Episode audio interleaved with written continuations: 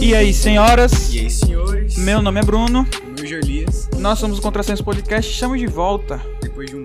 Depois de um mesinho parado pra reestruturar, pra reorganizar os horários, a gente tá de volta. Conseguimos, conseguimos. Conseguimos. E agora com novidades. Primeira vez a gente Não, a traz primeira novidade que a gente tem, um ilustre convidado. ilustríssimo convidado, eu tô muito feliz. A gente fez uma tentativazinha antes e aí eu falei que eu tava muito feliz e eu vou dizer de novo que eu tô muito feliz que ele tá aqui. Porque eu tava. Eu tenho um carinho muito grande por ele, velho. E como eu tava dizendo, infelizmente, assim que a gente. Depois de um tempo que a gente virou amigo, é, ele já tava voando. Em outro caminho já. É, e aí ele foi parar lá em, em São Paulo. E, enfim, hoje a gente tem o prazer de estar junto de novo conversando no nosso queridíssimo projeto. É, antes de tudo, você quer falar alguma coisa, Alessa? Não, por enquanto não. Tá tudo Beleza. tranquilo por enquanto. Então, é, antes de tudo, siga a gente nas redes sociais, tá? Vai estar aparecendo aqui, as redes sociais de, de Lessa também vão estar aparecendo aqui. Também é um produtor de conteúdo para a internet, Sim. tem um podcast. O nome do podcast é Fiz Café, né? P-H-Y-S Café. Exatamente. Isso. Fiz Café. Um podcast muito bacana. E vocês vão entender o motivo desse nome aí. É, mas, enfim, acho que é isso. A gente tá voltando. Provavelmente vão ter episódios semanais novamente a partir de agora. É, tem algumas coisinhas ainda pra melhorar, mas enfim, nada que seja um problema. É, né? jamais. Então a gente vai estar dando continuidade. E agora, de fato, vamos falar com o João Vitor Lessa. Vamos descobrir o que é que ele faz da vida. Ou Johnny, Exatamente. né? Ou Johnny, para os mais Johnny, íntimos. exatamente. Vamos lá, Lessa. Primeiro, o que é que você faz da sua vida? O que é que você estuda? Qual é a área que você quer seguir? Enfim, fale um pouquinho aí pra gente. Bom, é... olá, tudo bom, querido? Eu faço física médica na USP de Ribeirão Preto. Na USP. É, é um, assim, física médica não é um curso que geralmente a galera conhece, né? Inclusive ontem foi o Dia Internacional da Física Médica. E é como eu Caramba. digo, eu não conhecia, eu, eu brinco com isso, eu não conhecia esse curso até conhecer. Nunca É, eu eu- não, eu não, não fazia ideia, né? Eu não sei, de fato, eu não sei nem o que é, primeiro, não sei o que é que vocês fazem, e eu não fazia a menor ideia ainda de que ontem tinha sido o dia mundial, não sabia nem que tinha um dia mundial do físico médico, tá ligado? Mas enfim, você tá me, diz, tá me trazendo novidades agora, mas acontece, vamos lá. Vivendo e aprendendo. Então, é, então primeiro de tudo, assim, é, já que o. intu- é, não é uma entrevista, é uma conversa, mas assim, eu vou fazer perguntas pra você porque eu sou um cara muito curioso e eu de fato não sei que desgraça que fazem físicos médicos. O que é que vocês fazem, o que é que vocês comem, onde é que vocês vivem. Onde moro. Bom, basicamente, física médica, eu odeio que sempre que sempre que alguém pergunta, aí o que é que faz física médica? Aí o cara vai responder, é o cara que usa física dentro da medicina. E aí? Ah, tá. E aí? Nada, nada que a gente não soubesse, né? Exatamente. Bom, mas basicamente o físico médico é o cara que vai ajudar os médicos com a parte das radiações, né? A física médica tem três grandes áreas, que é a radioterapia, o radiodiagnóstico. A radioterapia todo mundo sabe que é uma forma de tratar câncer. É através de radiação, bombardeando radiação ali no, no tecido lesado.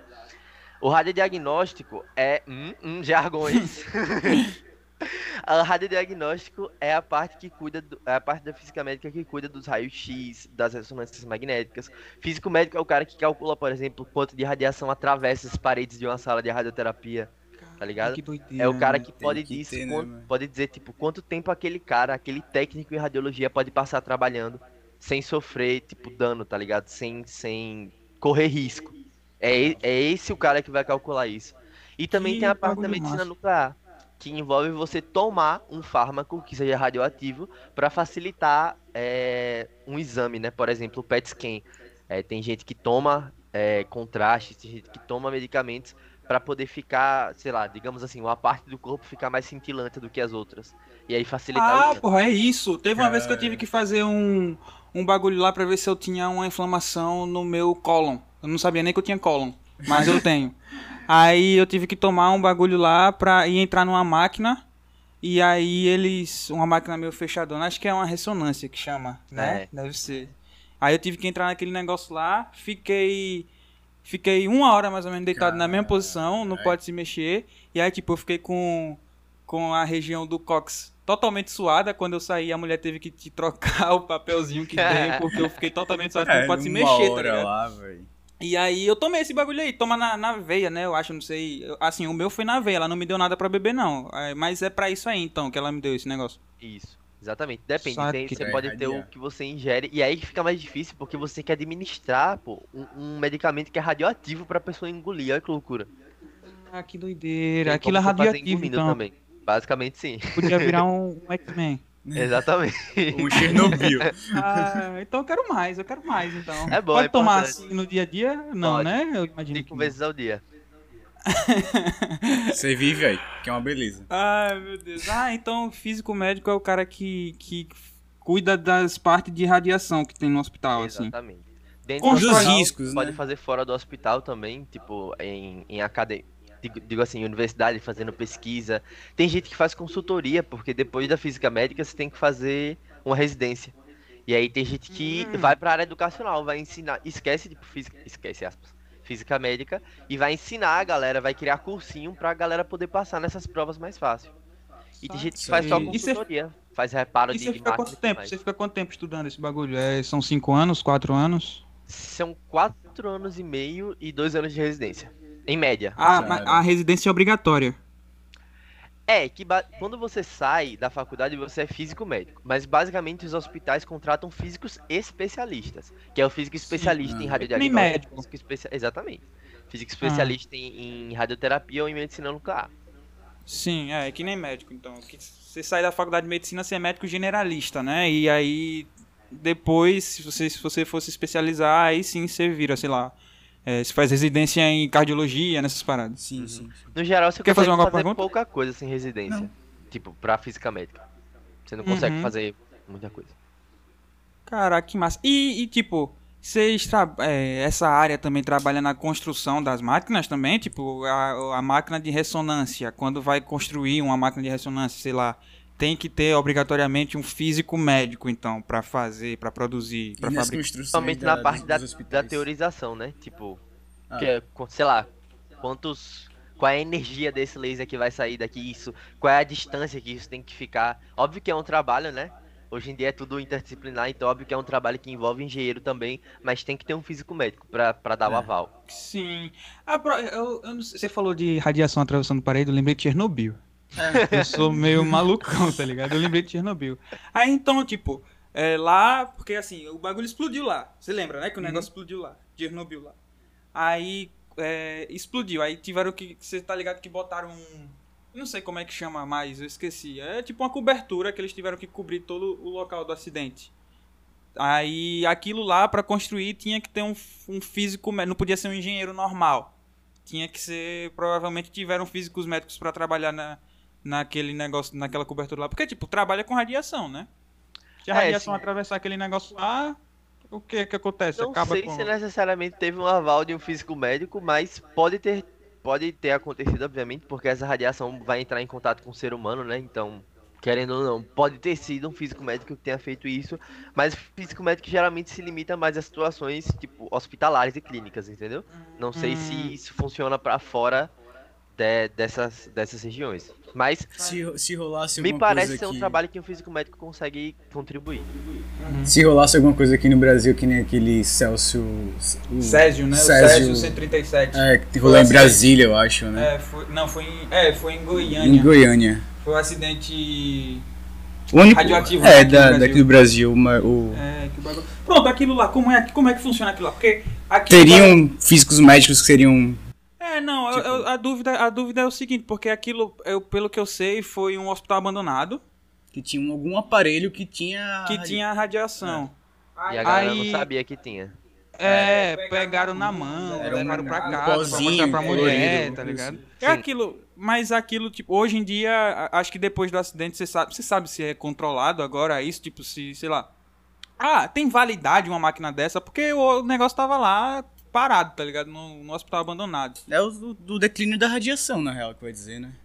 É, né? São a meia anos e vida. anos. É, Isso, não exata- era exatamente isso aí que eu ia falar. Pode falar, Tem- então. tem Você uma- é mais uma- especialista que eu, que eu sou um bosta nessa parte aí. Meu negócio é direito, mas pode falar. A gente tra Então. trouxe aqui, você aqui pra isso. É, Esses materiais radioativos, ele- eles têm essa, é, esse decaimento, né? Que a gente fala que é o tempo de meia-vida. O que é o tempo de meia-vida?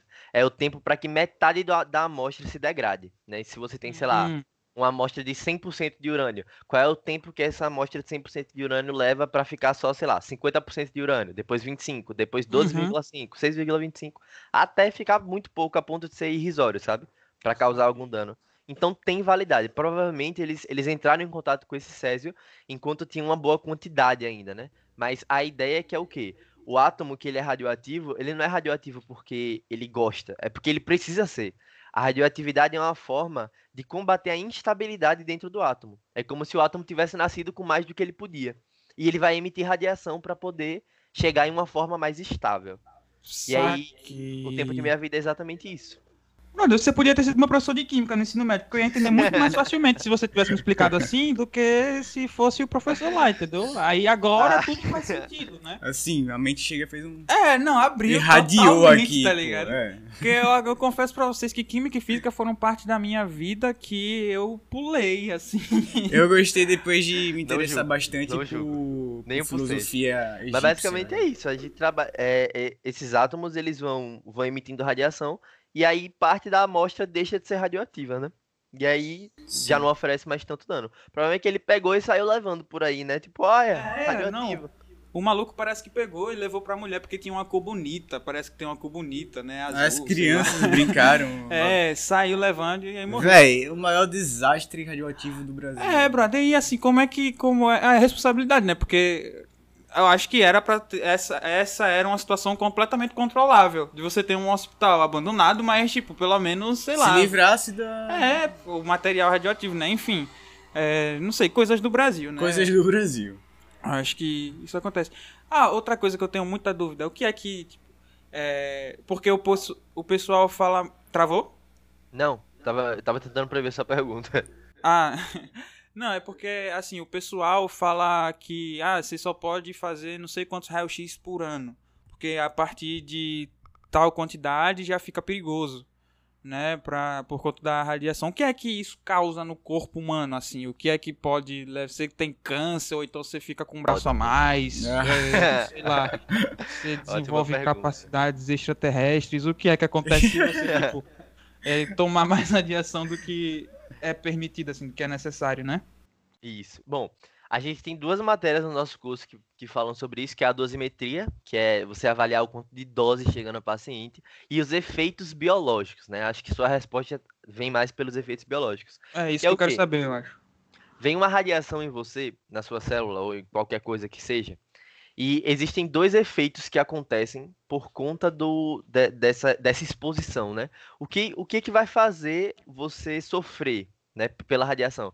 É o tempo de exposição e a frequência da, da radiação que você está sendo emitido. Porque quanto maior a frequência dessas radiações, maior a energia que elas têm. E essa energia é um problema. O que acontece é o seguinte: quando entra a radiação em você, existem dois efeitos: os efeitos diretos ou determinísticos e os efeitos indireto, indiretos ou estocásticos, né? que são basicamente o seguinte. O efeito direto de uma radiação, o que, que a gente quer fazer? Eu vou fazer um, um comparativo, porque o que, que a gente quer fazer na radioterapia? Né? Hum, é pegar o tecido que tá ali, tipo, com câncer e tudo mais, e lesar, fazer com que ele pare de se reproduzir. Como é que você faz isso? Batendo no material genético dele. Basicamente isso. Porque a Sim. gente, a gente escuta muito isso, é, é de senso comum. Acho que qualquer mutaçãozinha que aconteça na- no seu material genético já é suficiente para, de repente, parar a divisão celular ou para ela continuar se reproduzindo descontroladamente. né? hum, é sim, caso infinitamente, né? Que aí gera o Exato. tumor, tal, a lesão, né? Isso. O que a gente quer fazer é danificar o material genético do, das células cancerosas para que elas parem de se reproduzir. E aí a Hum. gente tem os efeitos diretos ou indiretos. Os diretos é quando literalmente a radiação bate no material genético e de alguma forma quebra alguma ligação lá e acabou. Isso já é suficiente para a divisão celular parar. Ou os efeitos indiretos. A gente sabe que hoje em dia a gente vive por conta do oxigênio, né? Que a gente respira todo momento. E nossos tecidos são bastante oxigenados. Então, um possível efeito indireto é olha que legal. A radiação, ao invés de bater no material genético, ela bate no átomo de oxigênio, ioniza esse átomo de oxigênio e o átomo de oxigênio vai lá no material genético que degrada ele. Que Entendeu? doideira, maluco. E aí é que tá. O que acontece é o seguinte: a célula identifica que, que sofreu algum dano, seja ele Aham. direto ou indireto. Ela falou, deu merda aqui no material genético. e aí, o que é que ela vai fazer? Ela vai tentar disparar é, uma, sequ- um uma sequência de, de reações que vão tentar reparar esse material genético. Se for irreparável, o que acontece é que a célula dispara um mecanismo de apoptose. Que é o que a Sim, ela morre, É- isso aí eu ela lembro. morre. Ela Ela explode. né? Exatamente. Isso aí eu lembro, isso aí eu lembro. Exato, Milena no ensino médio, ela falou muito disso aí. Exatamente. A apoptose é a morte programada, né? Então é exatamente isso. Esses processos vão fazer com que a célula deixe de existir, né? Fazer com que ela exploda de alguma forma. E aí, é, existem inclusive estudos dentro da radioterapia que mostram que quando uma célula dispara um mecanismo de, apo- de apoptose, ela avisa para as células vizinhas.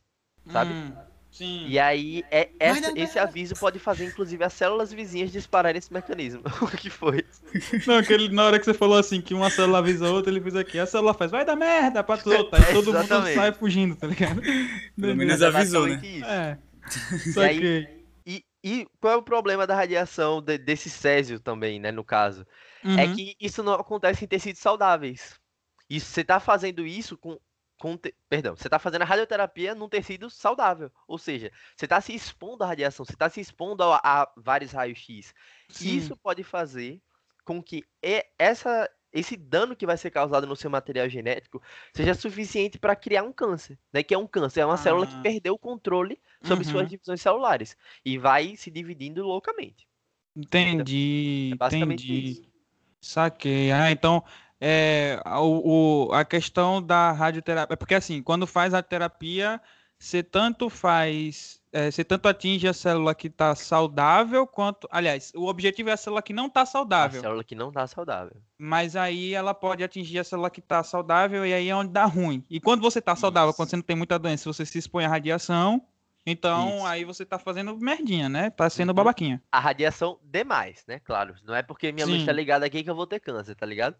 Mas. Ah, é tudo tem. Tudo, qualquer coisa tem radiação. Isso. To- toda luz coisa. que chega em você é radiação. Só que Não, essas é. radiações não são energéticas o suficiente para causar algum dano nos nossos materiais. Qualquer dano. A luz tem aquele Exatamente. espectro, espectro de, de cores que você ultrapassa o azul é entre essas, essas, essas É, radiações diferentes, né, né? Que é ultravioleta, raio-x, raio. Isso, olha, que tá quase físico médico já. Que isso? É, tá vendo aí? Você teve a honra de ser elogiado por Johnny, pô. Isso é. Cara, que ba... que papo- Mas massa, o cara massa. é inteligente pra caralho. Meu Deus do céu, eu sou seu fã, Johnny, na moral. Ai, que isso. Enfim, mas vamos dar continuidade. Você pretende se especializar em qual área, assim? Seguir qual caminho É, então, profissional? Eu, assim, eu ainda sou calor, então eu posso mudar muito a minha opinião, né, daqui, daqui pro final do curso. Mas Sim. hoje em dia eu entrei com o intuito de seguir pela radioterapia, né? Principalmente, sei lá, se for alguma coisa relacionada ao cérebro. Né? Que Ah, a radioterapia é isso. legal. Acho Que doido. legal. Tem diferença, assim, tipo, se.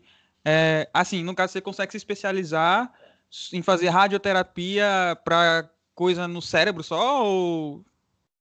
É, então, a, a residência ela vai te, treinar para fazer radioterapia. O que você vai se especializar depois daí é você, tá ligado? Ah, é, é a especialização da especialização. Uhum, entendi. É porque hoje isso. tem, tipo, hoje tem médico, tipo, o cara é ortopedista, aí ele faz cirurgias de ortopedia, só que tem uns que são médico de mão direita, aí Sim. tem médico de mão esquerda, Sim, sim. tá ligado? Aí, mas isso aí então não é, tipo, na residência, na residência você aprende a operar, né, no caso. Saquei, Exatamente. saquei. Bacana. Que nem o médico também, massa. quando ele é residência, ele, ele às vezes não, não, tipo, não cria um vínculo com uma área, né, específica. Tipo, é óbvio que o cara pode fazer residência em cardiologia, residência em, sei lá, qualquer coisa. Mas às vezes o cara passa por, por outro processo para se especializar. A Uhum. residência vai dar, é, tipo, experiência para ele na área médica. Mas aí depois Sim. que ele resolve, se ele vai para cardiologia, para neurologia e tudo mais. Sim, que é mais ou menos isso que você tá, que você pretende Isso. fazer, né? Exatamente. Entendi. Bacana. Você tá em qual período, só pra... Eu tô nos. É porque lá, lá eles, não, eles não falam período, sabia? Lá eles falam E tipo, é? primeiro, segundo, terceiro, quarto ano, acabou. Ah, Mas eu tô no que seria dois. equivalente aqui ao segundo período. O equivalente assim, você tá no segundo ano lá, então. Não, você tá no primeiro Não, ano. segundo- no É, primeiro ano, segundo é. período. Primeiro ano, segundo período. Verdade, Exatamente. verdade, perdão. Eu sou burro. é, né, não, tô brincando. Tô não. Não, É. mas bacana, bacana. Bacana. Então você tá no primeiro ano de faculdade. Bicho, outra coisa. Como é que é a USP, hein? Como é que é lá, hein? O que é que tem lá? É, sei lá, é um mundo diferente? É porque... As pessoas, como é que são? É, como é que elas são, Elas tipo, vivem. Como é que... É, tipo, tem lá uma máquina do tempo, tem alguma coisa desse tipo. Boa, boa, boa.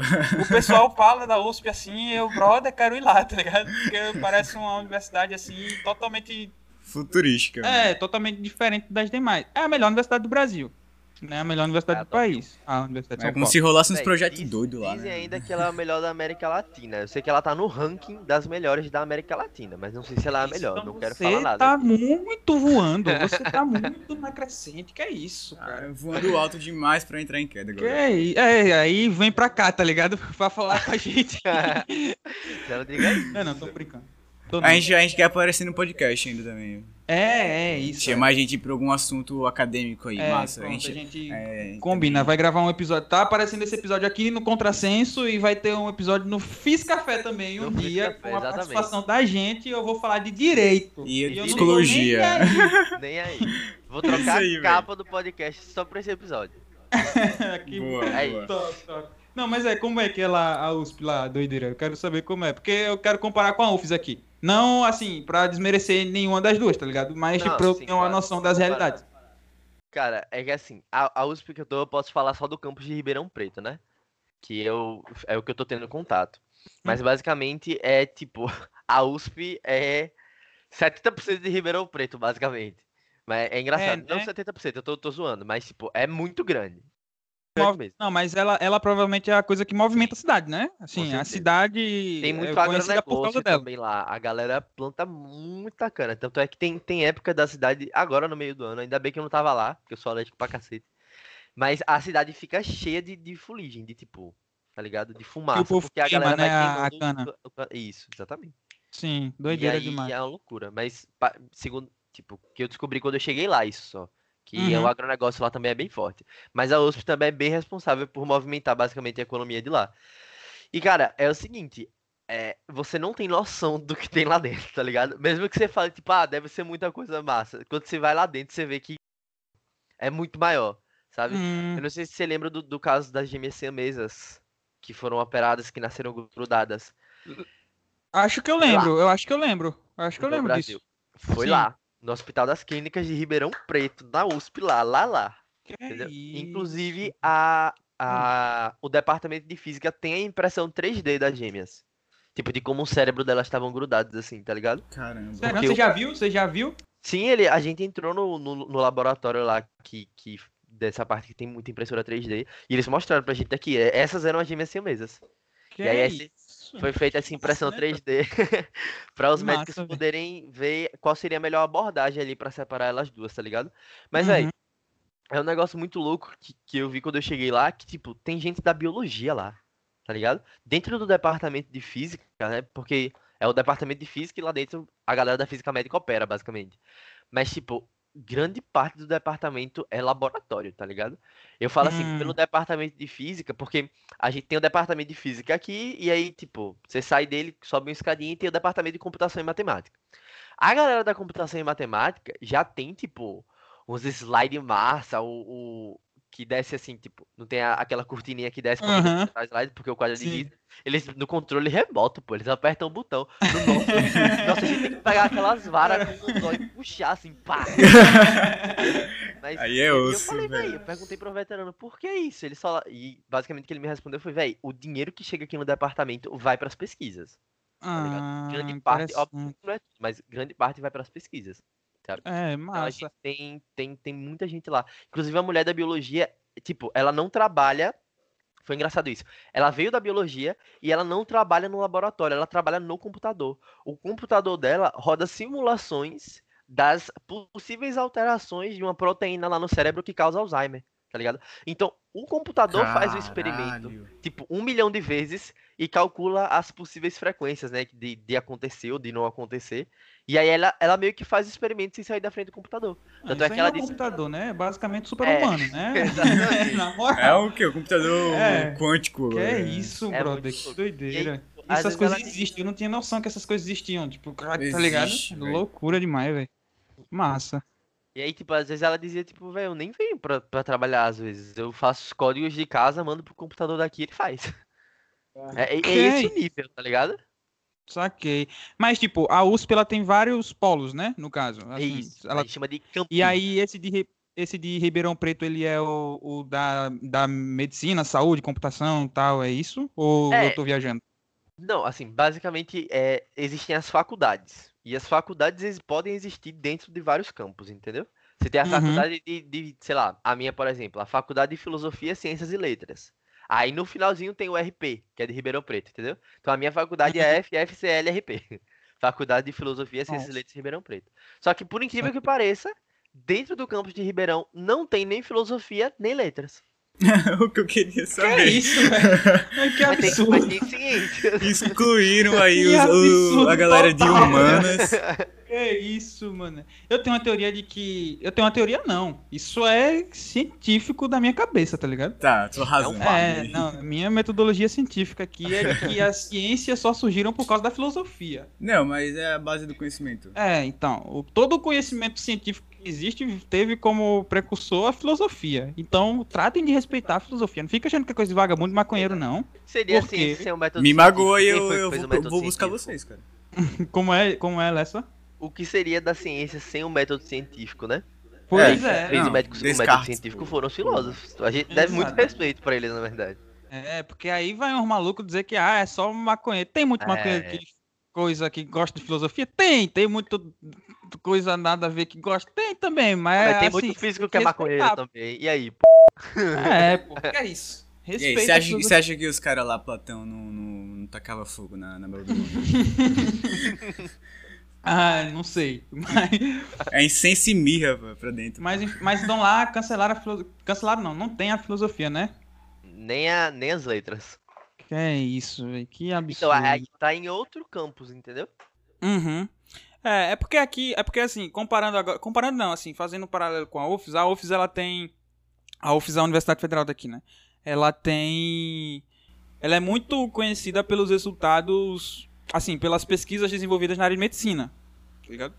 Assim, no país ela é conhecida mais por conta da medicina do que as outras áreas. Direito também, porque o curso de direito da UFES é, é- é bastante bom mas assim de, de produtividade social no sentido de, de produzir coisas que é, Vão movimentar as coisas. é que façam com que tipo surja alguma alguma melhoria na sociedade a UFES ela é meio que centro na parte de saúde na parte de medicina sabe Por conta das pesquisas, né? é, por conta das pesquisas. E ele falou um negócio muito interessante que basicamente o dinheiro que chega lá na USP, na USP é, vai, é direcionado às pesquisas. Eu não sei como é que isso funciona aqui, tá ligado? Porque eu acho que, eu acho que não deve ser dessa Que maneira. boa parte vai pra infraestrutura. Ou e pra salário, É. alguma coisa assim, sabe? Porque é, o, o desenvolvimento de pesquisa aqui, pelo menos... É devagar. É, é, o desenvolvimento de pesquisa na área de, de saúde parece que é bom, mas assim, dava pra ser muito melhor. Aqui né? em Sergipe a gente tem contraponto à Unit, né? Que também desenvolve aqui É, é. projetos com o próprio, o próprio sistema de saúde daqui, né? É, o negócio da, da- o negócio da, porque assim, a diferença de orçamento, né?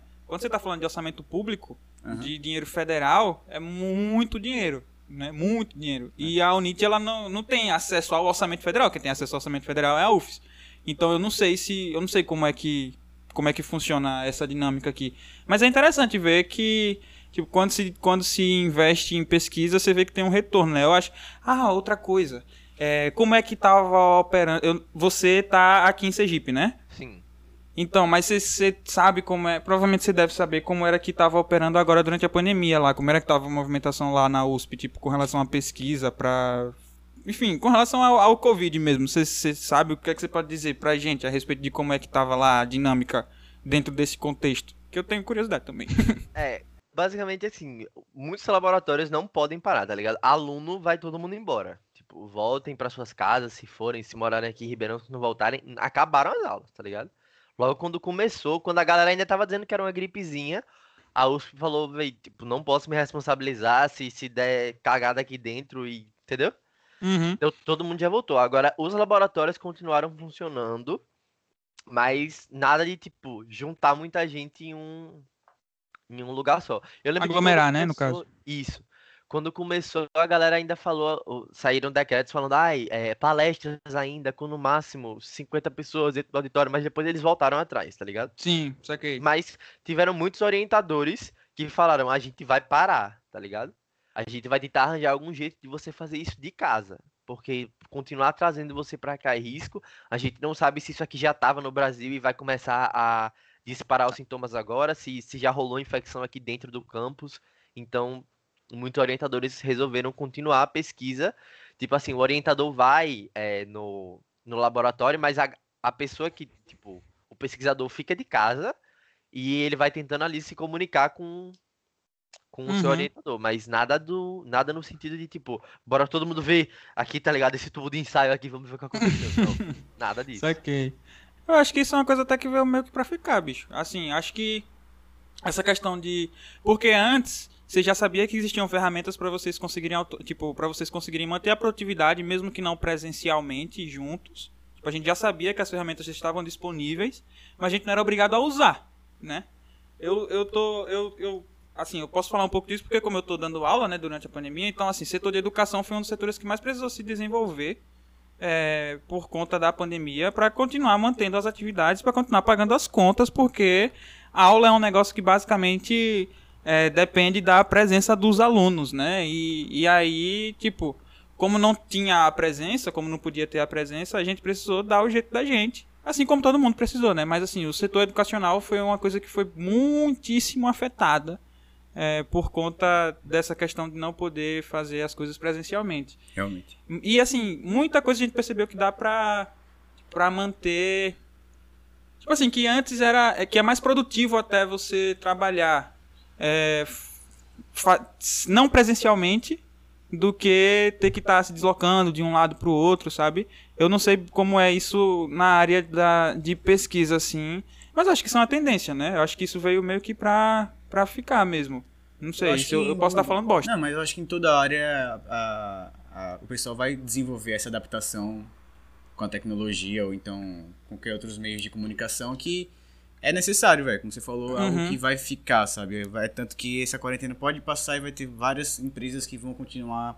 com os funcionários trabalhando em casa, É, né? e várias- e Até porque reduz tendências. custo, você, você reduz custo de Sim, é uma transporte do adaptação, funcionário. velho. Uma hora a gente se adapta. Uhum. É, eu acho, eu, eu, eu acho assim. É por isso que é bom você ver o lado bom das coisas. É bom ver o lado bom é meio redundante, mas é. É- É. Tem que saber olhar pra isso também. É, porque assim.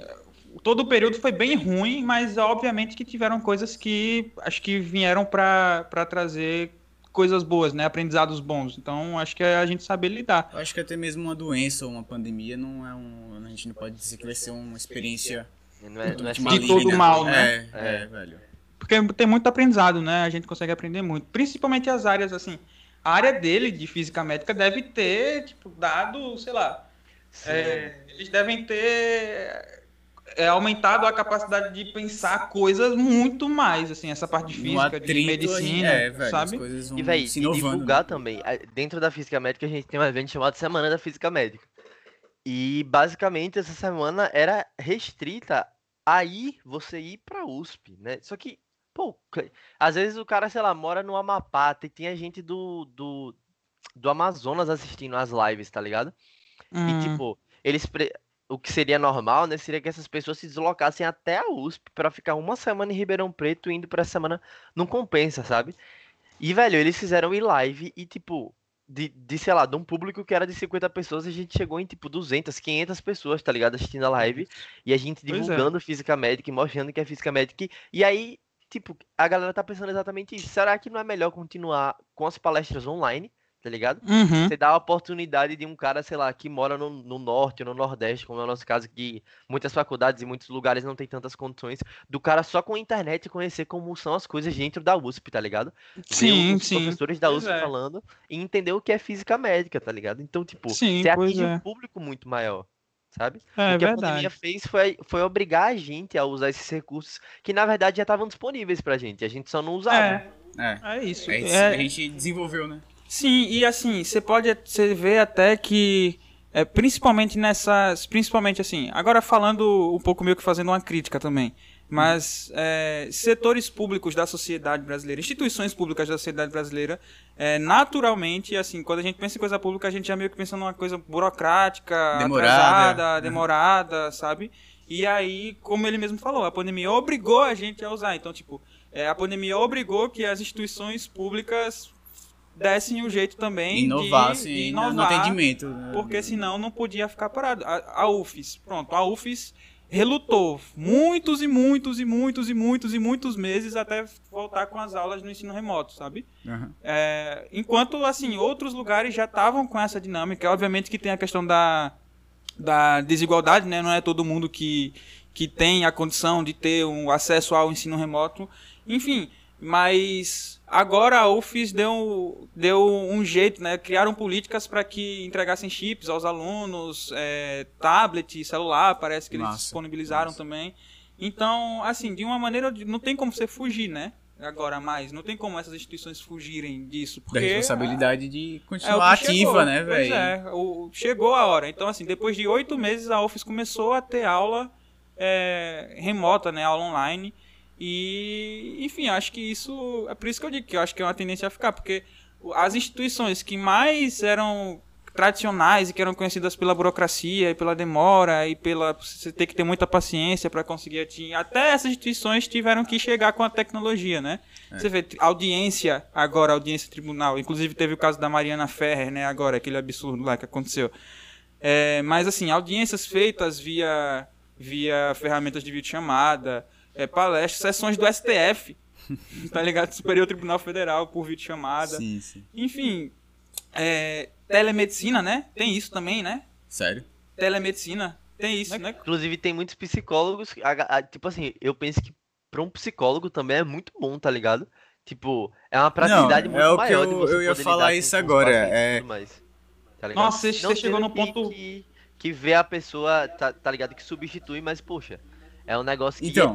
Vale a pena, tá ligado? Às vezes. É, Pois é. Você chegou no ponto bom, não sei se você sabia, se você falou isso já com a intenção, mas ele faz faculdade de psicologia, Julias. Não sei se Oh, não sabia. sabia. Não sabia. Então, é, Tô no quarto período, velho. Como é? eu não sei escutei. se ele ouviu. Ele falou que tá no quarto período, não sei se, eu, não sei se dá pra ouvir bem. Tá, tá formado quarto já período. quase. Olha lá, quem dera. estaria formado já, que é pequenininho. Dera. Tá chegando na metade, mas tá quase. É, mas como é também essa parte de coisa de. Véi, então, o, o atendimento à distância funciona, pô. Funciona pra quem tem a. a- A impossibilidade de, do acesso, né? assim. É, e não, e, e sei lá, porque é um contato muito humano, né? A profissão. Se você não tiver prese- presencialmente ali naquele, naquela linguagem corporal, toda aquela questão que exige na, na, para você acolher uma pessoa, sabe? Não é apenas escutar, tá ali vendo na tela. Tem todo um aparato humano. Então, se você vai inovar isso através da tecnologia, talvez não funcione com pessoas que não estejam tão desenvolvidas assim a, a ter um diálogo através da, do computador, sabe? Sim, sim. Talvez não seja tão verdadeiro, sabe? Saquei. Mas funciona Mas pra, funciona. pra um, um grupo, pelo menos, de pessoas que Deve tem essa funcionar. familiaridade. É, pra Ah. quem busca realmente é porque tá disposto a Tá tentar, apto, né, no É. caso. É, é interessante também. Então é, é, é muito bacana. Assim, velho. De novo, a pandemia foi uma bosta, né? É, Assim, foi horrível esse tempo todo. Ainda tá sendo horrível, principalmente porque agora tem eleição no Brasil. Então tá uma bosta maior ainda. Sim. E aí, mas. Bicho, como você tem. Você recebe coisa de lá, notícia de político de lá, você deu tempo de conhecer essa galera, os políticos de lá de. Pior que não. Não, deu, é, né? A, a galera bem. só. Mas eu sei que a galera fala muito mal do prefeito. E é? Muito mal. E, tipo assim, às vezes ele, ele cometeu uns vacilos aí que, tipo, ele tava meio que abrindo a, a cidade, porque tem a bandeira, bandeira laranja, sei lá, e bandeira vermelha. E, e aí, tipo, ele descia a cidade pra bandeira laranja, quando não era pra descer ainda, aí a galera ia pra rua, ia pro centro, aí volta, Aí fecha de novo, aí abre, o número de fecha. casos. A gente tá passando isso aqui agora, velho. A gente tá, a gente tá passando isso aqui agora não, porque mesmo se o número de casos subir, o governador tá nem aí. Ele manda abrir mais coisa mesmo. Mas, enfim. Acontece, né? Acontece. Esse tipo de coisa acontece. É. O que mais que a gente pode falar? Não sei. É na, na área da ciência, assim, voltando pra, pra nossos estudos, assim, sabe? Sim. É, qual outra área, assim, da ciência que você se interessou, você busca estudar também, vinculado à física ou à medicina? Cara, eu gosto muito de neurologia. Muito, muito, Aham. muito, muito. E se eu não fosse é, fazer nada relacionado, tipo assim, acabou ciências exatas, você vai fazer o quê? Eu provavelmente iria pra área de psicologia, porque eu gosto muito dessa parte. Tá ligado? Olha Bacana, só. bacana. Se, se Então não temos fosse- dois se não fosse aficionados por física- psicologia e só eu aficionado por direito Cara, aqui. Tem alguma louco, coisa velho. muito É, eu acho que todos nós somos, é outro somos nível, mas você apreciadores da mente velho. humana. né?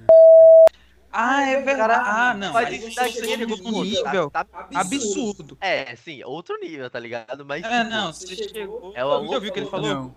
Ele falou do metaforando, você já viu o canal Ah, então, pô. Não, aquilo ali é ridículo. Aquele cara é ridículo.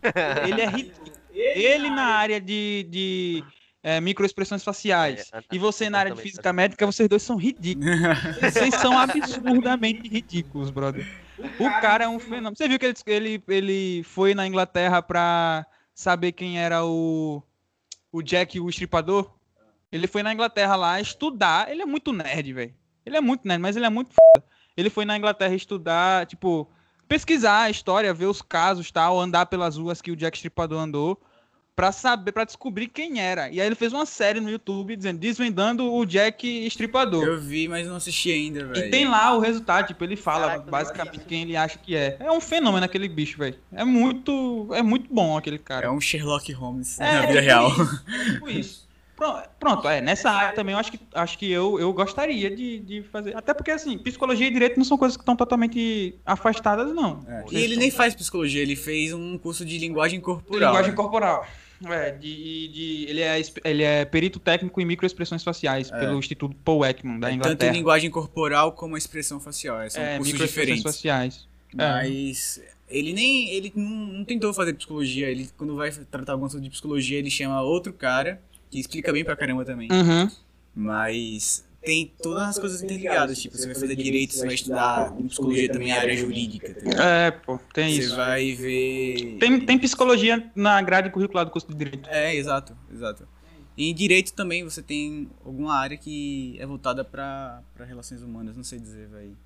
É, é, basicamente são as matérias do introdutórias do primeiro período que elas são mais ligadas à questão humana. Você estuda antropologia, você estuda psicologia, Sim, sim. você estuda esse tipo de coisa. É, e assim, foi bom citar o Metaforando porque ele tem um negócio muito bacana que eu acho que a gente podia fazer também, que é a questão da interdisciplinaridade. Você vê que nos vídeos dele ele chama. Tipo assim, ele foi falar do caso de Robinho, do estupro, sabe? E ele chamou um advogado pra É, participar. ele chama pessoas especializadas, É, realmente. então isso é uma coisa bacana. Tipo, hoje a gente tá falando com o cara que quer ser físico médico, tá ligado? Ele quer tacar a- radiação as nas salas de pessoas. chumbo aí pra galera. É, pô, ele quer tacar radiação na galera, tá ligado? E curar a pessoa e, enfim, doideira É. demais. E fazer as células se explodirem, pô. É, as células que fazem mal, né? É, É, é fazem... muito estudo, velho, muita coisa. Tem um estudo da, de, em radioterapia também, que é a radioterapia flash. Que geralmente cês- a gente sabe que o processo da radioterapia dura, sei lá, uma semana, tá ligado? O cara vai, toma radiação, 30 minutos, volta pra casa. A radioterapia flash, irmão, você toma radiação só durante dois minutos. Imagina o quanto de Oxe. radiação vai pra você. O quanto de é radiação isso. chega em você, assim, pá! Ainda estão sendo feitos estudos em ratos, mas, tipo, pra certos tipos de tumores, é, é- essa, radia, essa radioterapia flash é muito melhor, tá ligado? Que É isso, muito louco. doideira fato demais. aqui que eu lembrei e resolvi soltar. Não tem é- nenhum risco. Tem de verdade, velho. Um quarteto fantástico, um É aí bagulho. que a assim. dosimetria entra, que você avalia que, por exemplo, a radiação vai atravessar, né? Você não tem como parar a radiação, tipo assim, botar a mão atrás e não passa, tá ligado? Sim. Mas a gente, a gente prevê que, que a, a radia- aquela radiação vai atingir tecidos que são saudáveis, tá ligado? Você tá com Sim. um tumor, sei lá, no seu, no seu pulmão, vamos supor, uma parte da radiação, a depender de como você vai, a palavra é colimar, né? Como é que você vai direcionar esse, esse feixe, pode pegar no tecido perto do coração. E aí, e- esse tecido do coração aguenta quanto dessa radiação? Durante quanto tempo? tá ligado? Hum, É aí que a dosimetria entra. E aí, essa, essa, tipo, pra saber quanto é que esse tecido aguenta, como é que faz? Faz teste? É, faz. Muitos estudos. Muito, muito mesmo. Mas, mas tem a parte prática, né? Isso. Aquele mas tipo como é que literalmente você funciona? pegar os, os tecidos e irradiar e ver a partir de que momento aquele tecido começa a apresentar dani- tipo, a danificar. Muitos testes também são feitos com, eu acho que o nome são phantoms. Mas eu não lembro. Mas eu acho que é isso, são Phantoms. Que são. É... Tipo, aparelhos feitos tipo de silicone, tá ligado? Um- Mas Hum. exatamente com, com a espessura da pele. Você aperta assim, você sente, parece uma pele, tá ligado? Você, você aperta assim, Uhum. você fala, é pele isso. Mas é, é, é de mentirinha, mas os testes também são, podem ser feitos. Óbvio que não pra avaliar um efeito biológico, né? Porque aquilo não tem É, célula então, biológica. era isso que eu ia perguntar. Tipo, o tecido, o tecido não necessariamente tem que estar vivo. Pode, Então, pode- é o que eu tô falando no sentido de, tipo, de entender como a radiação atravessa, tá ligado? Sim, Não, não, tipo, os efeitos biológicos que a Exatamente. radiação. Saquei. Isso. Mas tem gente que se dispõe a fazer teste assim, tipo, ah, eu quero ser irradiado Caralho. hoje. Hoje eu acordei com a vontade de ser uma radi... Ter uma é- radiação é. no coração. Não tem, eu Acho acho que não, né? deve Cara, existir, não. geralmente não, mas eu acredito que sejam mais feitos testes em talvez em outros animais e aproximados, né, para o ser humano, ou feitos com cadáveres, tá ligado? Com órgãos Uhum. que acabaram de, sei lá, da pessoa que acabou de falecer, pega ali o órgão, tipo, conserva e faz os testes, tá ligado? Saquei. É. Mas tem Eu que ter maluco, disso. tem doido pra tudo, viu? É, né? É. Eu lembrei disso porque, tipo, tem a galera que Faz. faz teste pra vacina, né? É, e ganha uma- um cash com isso. É, né? e tipo, tem, teve uma pessoa, eu não sei se não sei se procede, não sei se é fake news também, mas nos- parece que teve alguém que teve algum efeito colateral muito danoso. Eu não sei se é verdade, não sei se é mentira, Caraca, Mas-. Com a vacina do, do coronavírus aqui no Brasil. Mas eu, eu não tenho como dizer se é, se é verdade, não. É, mas eu ouvi dizer que uma pessoa que se predispôs a ser testada, tipo, a testar a vacina, né? é, teve uns efeitos colaterais muito doidos, assim, tá ligado? Aí, Aí imagine como. Tá, é porque é Brasil, né, velho? Sei lá, ia aparecer alguma doideira dessa. É, mas. Ah, outra coisa, a, a- USP ela faz parceria com outras universidades, assim. é, você sabe dizer, tipo, no Brasil ou fora do Brasil, porque tem a, a Universidade de Oxford, tá testando uma vacina aqui, né? Tá produzindo uma vacina com o Instituto Butantan. Eu acho que é isso. Eu posso estar errado, Não mas sei. eu acho que é isso. Mas eu acredito que faça assim, inclusive a galera, porque tem física médica na UFES, né? É uma das poucas universidades no Brasil que oferece o curso de física médica. Você vê, É, aqui tem, né? É tem, verdade. tem no, no, no campus da nossa universidade e eu não sabia o que era físico médico, sabe? Eu não sabia que isso Ah, existia. eu também não. Eu Mas vou na existe- UFS todo existe dia, tem lá os caras com a camisa de física médica, mas eu não sei nem do que é que se trata. Eu descobri hoje com você. Não. Existe muito contato entre, entre as universidades, assim, geralmente. Ainda mais a USP por ser, tipo, um, um polo, sabe? Polo central, É, o centro do Brasil, né, Muito, na área. muito contato com as outras universidades. Muitas contribuições também. É bacana saber, saber disso, assim. Era uma visão da, da universidade que eu não tinha, sabia? Tipo, essa parte de... Assim, eu sabia que tem universidades que são muito mais voltadas à questão da pesquisa, mesmo, que é o caso da USP, eu sabia que isso acontecia, mas não nessa, nessa proporção que ele tá dizendo pra gente, pô. É uma realidade totalmente diferente pra mim. Ah, tem, Descobrir tem um professor, tem um professor meu, ele me dá física do corpo humano. Ele é perito em é, fotobiofísica, basicamente. Ele, ele é, vê como, como os efeitos das radiações é, entram no nosso corpo, mas ligadas à luz, tá ligado? Tanto é que ele, ele faz estudos, né, principalmente, e ele criou aparelhos para, por exemplo, poder irradiar. Ele, digo assim, o departamento, tá ligado? Mas encabeçado por ele para poder irradiar uma sala, tá ligado? Se, se- quando a gente voltar, é, um projeto para você irradiar a sala com UVC, tá ligado? Porque Hum, se tiver algum vírus, a gente sai da sala, tipo, tem um intervalo, tem, tem a aula de 1 hora e 40, todo mundo sai da sala no intervalo, fica uma lâmpada de ultravioleta irradiando a sala toda, tá ligado? E pra, tipo, esterilizar a sala. E aí depois, quando a gente voltar, a sala tá limpa. que e aí, esses absurdo, velho. Isso é um absurdo. São um coisas absurdo. engraçadas, velho. Porque você vê que, por exemplo, existem três tipos de ultravioleta. Muitas pessoas não sabem disso. Tem o UVA, o UVB e o UVC. O UVC é o que mais causa câncer. Só que, tipo, chega pouco o UVC da luz do sol. Tá ligado? Chega mais o VB, eu acho. Chega mais o UVB, É exatamente. por isso que no É protetor solar, médico, ah, mano, é tudo se relaciona. No protetor solar tem lá o VB no protetor solar. A Aí, ideia ah, é proteger contra o UVB. O mais danoso é o UVC. O UVC é o Uhum. que, tipo, pode chegar e cagar mesmo. Mas chega pouco o UVC, tá ligado? É, ele colocou um dado que chega 0,3% da luz do sol é UVC e 1,5% é UVB. Então entenda que é, sei lá, 5 vezes mais UVB do que UVC, tá ligado? uhum. Então, é, mesmo o UVB tendo uma frequência um pouco menor, tendo uma quantidade energética menor, ou seja, causando menos dano, chega muito mais dele. Então, Saquei. ele é mais provável de causar problemas de pele, né? E o UVA? O UVA é, é neutrão? É, o UVA ele basicamente não causa tanto dano. Pelo menos nada comparado ao UVB ou UVC. Porque na verdade é, é assim. Não é que a radiação pra pele. Não é que a radiação vai te causar câncer de pele. A formação do que a gente chama de eritema. Sabe quando você volta da praia e tipo. Você tá vermelho, vermelho aqui, aqui tá uma parte branca da camisa e vermelho aqui, tá ligado? Uhum. Isso é eritema. E quanto mais eritema você tiver, quanto mais intensa for essa vermelhidão, mais a propensão de você sofrer algum dano ali. Porque o que acontece é o seguinte: se você botar a mão assim, você consegue sentir que você tá no sol. Se você tiver de olho fechado, se você tiver no sol, tipo, colocarem sol em você, você sente que você tá no sol, porque você sente o calor. Só que esse calor é proveniente do infravermelho. Aí é o efeito é, direto, o efeito determinístico, tá ligado? Você tá sentindo Uhum. na hora. Mas depois que você chega em casa, que você, sei lá, três horas depois, você já tomou banho, você sente quente, tá ligado? Seu corpo, você sente esquentar, você coloca a mão e você sente sua mão um pouco gelada, você deita no sofá e, tipo, sente arder. Esse é o efeito tardio, né? Esse efeito Hum. tardio quem faz é a radiação UVC e a UVB. Né? É, em geral, assim, a Ah. radiação ultravioleta. E é quanto mais você tiver, quanto mais intensa for essa é, essa formação de eritema, é, essa parada vermelha, essa quentura que você sente, sem estar exposto ao sol, é isso que provavelmente pode causar o câncer de pele. Né? Tanto é que ele veio apontando, ele chegou na aula assim: não existe evidência científica de que o sol causa câncer de pele. Ponto. Aí todo mundo fez, hã? Ele usa protetor solar, tá ligado? E aí ele se explicou melhor. Que não é necessariamente a radiação, tá ligado? Entendi. Mas tem tipo uma dosagem mínima? É tipo assim, ah, é, ficou vermelho da praia seis vezes na semana. Ah, Aí você não. tem risco de Depende- ter depende câncer. de corpo para corpo. O que você pode fazer, na verdade, é gerar uma função, é, tipo assim, um gráfico de, de formação de eritema e tem outro gráfico de da- das radiações, né? Tipo, do, espectro de radiações. Aí, sei lá, tem UVB, UVC aqui aí é pouquinho, aí UVB é um pouco maior, UVA é maior ainda, e aí vai crescendo.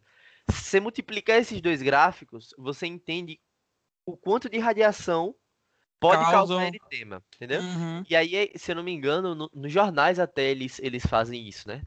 É, eles dizem um, um índice. Tipo, tá 13 hoje, que aí é o índice UV, que é o quanto aquele UV, o, o quanto a radiação do sol tá, tá forte, vamos supor lá fora. Tá Hum. propensa a gerar câncer de pele, tá ligado? E isso é Uhum. feito a partir de- da multiplicação desses dois gráficos. E a gente usa uma, uma ferramenta matemática chamada de integral. A gente integra esse gráfico, que é para calcular a área sobre essa curva. É- Que doideira, mano. Tem alguma coisa disso aí atrás aí na sua parede aí? Algum bagulho aí? Integral é esse daqui. Essa, essa cobrinha daqui. Ah, E aí, bacana. sabe? É porque, por exemplo. aí você tem- fez a mão? Foi você que fez isso aí? Foi, É, eu lógico. pintei- a- eu pintei- essa parede era branca. Aí eu pintei ela de azul Ah, e risquei com giz. Isso é Mas muito. Eu pensei ainda em passar verniz, tá ligado? Pra não. Não sair. não depois. apagar. Mas aí, preguiça. E às vezes eu enjoo, aí eu apago e faço outros. Enfim. é, Isso. Foi isso aí, da cara. O vida. hobby do cara, tá ligado? É o hobby do cara. Eu também vou escrever um monte de lei na minha parede. Agora, vou escrever codificadas assim. Artigo 129, tá ligado? Lesão corporal. Eu vou botar lá na parede, vou deixar, vou passar um vernizinho Ah, pra deixar lá. de artigo, inclusive, é, eu lembrei da parada que tá. Sim, mas só voltando pra completar o raciocínio da integral, é que basicamente é o seguinte: você tem um triângulo, você consegue calcular a área de um triângulo. Uhum. Agora vamos supor que você tem uma parábola. Como é que você calcula a área sobre uma parábola, tá ligado?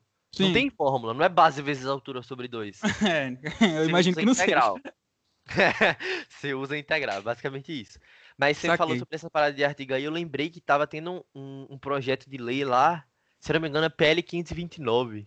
Aí foi um bafafá, porque basicamente é reduzia o, o tanto de, de dinheiro que chegava em Ribeirão Preto para ser direcionado às pesquisas das universidades. Eu não sei se Hum. isso se aplicou às universidades fora de, de Ribeirão Preto ou de São Paulo, mas eu sei que a galera caiu em cima, justamente porque Uhum. pra gente entender como essa como a pesquisa é importante, tá ligado, pra USP, porque foi absurdo, tá ligado, a repercussão que isso teve lá. Se não me engano, o governador, o vereador, não sei, que queria assinar lá a parada, e aí sei que rolou uma treta muito grande, e os movimentos dentro da USP, tá ligado? Foi uma loucura. Sim, sim. Se tivesse presencial, ia ser, meu filho, só o Guerra a civil, galera, então. é, Brabo. Doideira, doideira demais. Ah, cara, muito boa a conversa, velho. Temos é. 56 minutos já de conversa. Eu acho que dentro da, desse, desse, desses debates que a gente está tendo aqui, tem muita coisa que poderia ser assim. A gente poderia conversar, agora ia estender bastante. Então a gente pode até fazer outros. É, cara, eu. eu... Outros vídeos. Porque vocês chegaram naquele assunto lá da, da. de trocar ideias entre os cursos, sabe? A gente tava falando de você fazer direito, psicologia, ele falando de outras áreas da ciência que ele se interessaria. E, tipo, ia, ia comentar como a estrutura das universidades e tudo mais faz com que a gente tenha esse distanciamento na troca de informação, sabe, dos cursos. Sim. Você vê que um prédio de física é de um lado, outro de filosofia do outro, uhum. e ninguém se junta para trocar realmente conhecimento, a não ser a, a, a, por conta da ciência, que tem o, toda a questão de você documentar as coisas descobertas, né? Eu esqueci como é que se fala de acordo com a, a na nomenclatura técnica, né? Qual é, é? Mas enfim. Qual seria? Mas assim, tudo que é científico tem que ser exposto e avaliado por outros cientistas e, uhum. e dentro da universidade a gente não vê essa, essa, essa conexão de essa troca de informação entre as áreas, né? É, de conhecimento, é, porque cara. você tem o conhecimento lá em cima, aí digamos voltado para um plano metafísico aqui. aí ele vai se materializando, vai entrando dentro da, das das instituições, de como vai ser dividido, como vai ser aplicado, desenvolvido, tudo. Mas daqui que, que seja prático, um conhecimento prático, é, é muito distorcido e Sim. apenas utilizado para fins específicos, sabe? Nunca é abrangente, com uma troca de informação que a gente está tendo aqui também, sabe? É, então, mas eu acho que como, como ele próprio criou o podcast dele. Ah, inclusive, a gente falou do seu podcast nele? Falou? Falou? Falou? falou? É, então. O... Mas no, no final a gente fala também. É, então, mas pelo que você tinha dito, o seu podcast você criou justamente com esse objetivo de divulgar é, ciência, né? De, de fazer essa divulgação. Então, assim, a gente se unir, é óbvio que o contrassenso é de liberdade de expressão, basicamente. Então, é espaço aberto a todo tipo de ideia, todo tipo de gente, todo tipo de área, todo tipo de coisa, tá ligado? Então, esse episódio aqui tá bem científico, mas pode ser que no próximo episódio venha um cantor aqui falar com a gente. Um cantor que é a Rocha. Tá ligado? Então. Falar sobre a trajetória assim, dele, sem problema. É, então, mas é, eu acho que isso é importante também. Da gente estar uhum. tá em contato, tipo é, eu, eu, obviamente, não sou nenhum especialista em direito, você também não é nenhum especialista em psicologia, nem ele é. também é um especialista em física médica, apesar de que eu tô completamente impressionado com você, bicho. Porque você é fenomenal demais, velho. O cara Realmente. sabe tudo, velho. Agora, você tá no primeiro ano, você vai ser um, um monstrinho daqui que você Será? se forme, você vai ser um completo absurdo. As pessoas medo de você. Vão olhar pra ele, meu irmão, que é isso? Esse não olha demais, senão eu vou ficar radioativo. Né? Pegar uma radiação. Que é isso, mano. É, cara, e na Mas... verdade, assim, um dos grandes objetivos também do podcast, é, que você comentou, é tipo, o, como eu gosto de brincar também, o efeito direto é fazer você entender física, tá ligado? Uhum. o efeito, assim, pô, tá, entendi. E o segundo, cara, porque me incomoda muito o fato de, tipo, não, não incomoda, a palavra não incomoda, mas eu fico tipo, brother, você podia fazer física, tá ligado? Não, não vou chegar na rua, tipo, aí, tá ligado? Uhum. Mas tipo, é que hoje, eu não sei se por conta da, da base educacional do Brasil, não sei se por conta do mindset do brasileiro, não sei se um acontece por conta do outro, tá ligado? Mas hoje em dia a galera tem muito tabu com as ciências exatas, sabe? É, tipo, eu sei que isso acontece para as outras, outras ciências, para ciências humanas e tal, mas eu acho que hoje em dia, se você fala pro cara, tipo, velho, eu faço física, o cara vai fazer, tipo, caraca, eu faço física na USP e pronto, você é um alienígena. É, tá ligado? É isso, e é o, que eu, o que eu gosto de mostrar é que, tipo, física não é necessariamente tão difícil, tá ligado? Tipo, você consegue dificultar. Por exemplo, você consegue explicar, você consegue me explicar filosofia, você consegue me explicar história de um jeito tranquilo, mas você pode ir complicando. Sim. Física é a mesma coisa. Consigo te explicar aqui, eu posso ir complicando. Posso, não vou. Uhum nem é a minha ideia, entendeu? Então a ideia é colocar a galera leiga em contato com a física para perceber Sim. que não é isso tudo. E quem sabe o cara perceber que, tipo, poxa, talvez não seja só um hobby, talvez eu queira uhum. trabalhar com ciência, tá ligado? Sim, sim. É tipo de, de fazer as pessoas perceberem que física não é um negócio que tá distante, né? Que é próximo das pessoas. E que não é, não é restrito a um público, tá ligado? Não é restrito aos gênios da humanidade. Ah, sabe? sim. Porque toda vez que a gente escuta sobre física e química, a gente escuta de cara, tipo, tá ligado? Stephen Hawking, sabe? Ah, pô, eu, é, vou, pô, eu vou mesclar aqui um, Newton, então. uma história que é basicamente dessa interação que a gente tem com a física e com outros, outras áreas do conhecimento, tipo, de forma natural. É, eu me interessei muito por física e porque isso deu assim uma base para eu entender física quântica, chamada filosofia hermética, filosofia do, anti, do, da Grécia do Antigo Egito, que ele basicamente ditou e percebeu sete leis naturais que são aplicadas em tudo e desvenda muita coisa que a física quântica tem descobrido hoje em dia, tá ligado?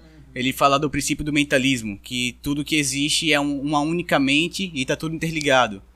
E tudo basicamente são ideias, não uma coisa em si absoluta. Uma ideia que percorre durante o tempo, tá ligado? Saquei. É doideira também isso aí, né? Aí é, tem as segundas leis, que é a lei da polaridade, que tudo tem seus extremos, é tudo é dual. Aí tem a lei do ritmo, da, do gênero. Enfim, são sete. Mas tudo demonstra como a interação das coisas vão, tipo, desde o plano espiritual, mental até o físico, da mesma forma, tá ligado? Saquei. Aí você se interessou por física pra ver se era verdade. É, aí depois eu fui ver sobre alquimia, eu estudei a história da, da, da ciência em si, tá ligado? Doideira E depois eu vi os filósofos, depois que eu entrei na, na, na área de psicologia, eu vi muitos filósofos que contribuíram com a ciência, tipo Descartes, Kant, todo mundo, né? Aí depois fui, fui, sei lá, velho, desembestando e ficando doido com isso. mas, mas é massa, vai. É massa, pô, é massa. Você percebe como tem, tipo, como que as coisas podem se relacionar sem problema nenhum, né? Tipo, uma coisa, uma questão filosófica se relacionar com a questão física, Exato, se relacionar com a exato. questão A gente social. tá muito preso nessas caixinhas que, que o mundo dá pra gente, tá ligado? Essa área aqui, essa, essa profissão, essa coisa aqui. O cara deveria tentar descobrir de tudo e, e participar de tudo. É, é óbvio que assim, Tá é óbvio que quando você se propõe a, a ter uma profissão, você tem que ser o, o mais competente possível na sua profissão. né? É, o melhor um- nisso, um- tá você tem que ter um- uma técnica muito bem apurada, então óbvio que você tem que ter um foco naquilo que você está fazendo. Mas nada impede de, por exemplo, você explicar a física para alguém da maneira que Johnny está explicando pra gente agora. Porque, para mim, mais especificamente, né? Porque eu sou praticamente assim, um analfabeto em física tá ligado? Física e química.